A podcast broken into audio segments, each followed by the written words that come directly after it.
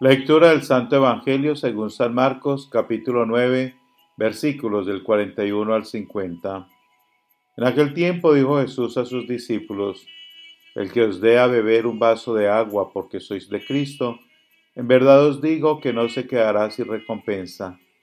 El que escandalice a uno de estos pequeñuelos que creen, mal le valdría que le encajasen en el cuello una piedra de molino y lo echasen al mar.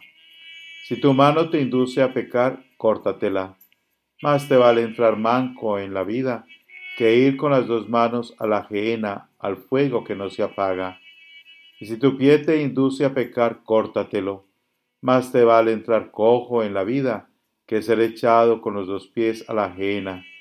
Y si tu ojo te induce a pecar, sácatelo. Más te vale entrar tuerto en el reino de Dios que ser echado con los dos ojos a la gehenna donde el gusano no muere y el fuego no se apaga. Todos serán salados a fuego.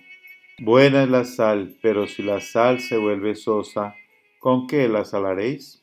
Tened sal entre vosotros y vivid en paz unos con otros.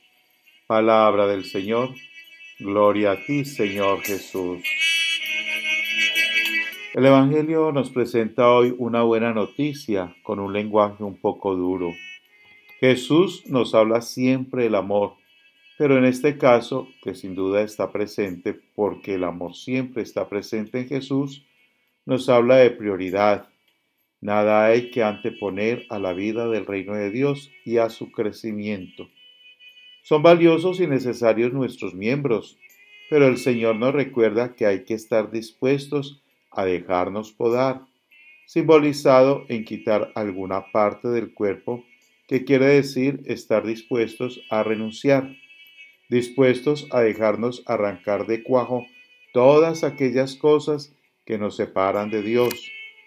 Si tenemos el corazón en Jesús, nuestra fe será fuerte y madura.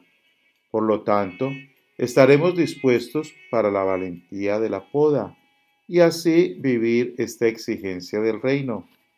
Cuando el texto continúa y nos habla de la sal, nos está hablando también de la coherencia, invitándonos a pensar que cuando somos cristianos insípidos, no hemos sido cristianos en serio. Cuando Jesús dice que haya sal entre ustedes, nos está diciendo que haya coherencia, convicción y vida cristiana en serio entre todos nosotros. De esa manera, esa realidad nos hará vivir en paz con todos cuánto mal podemos hacer cuando no somos lo que debemos ser, dejándonos contagiar por criterios y antivalores de este mundo, perdiendo nuestra condición de ser aquello que en la realidad nos toca ser. Estamos llamados a hacer presentes el reino de Dios con nuestras obras y nuestra vida en medio de todos los demás.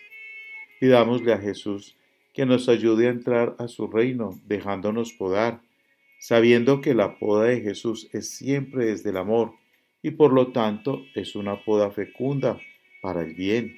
Pidamos a Jesús que no seamos insípidos, que haya sal en nuestra vida, poniendo sal en nuestras relaciones, en nuestra coherencia, en nuestra vida cristiana.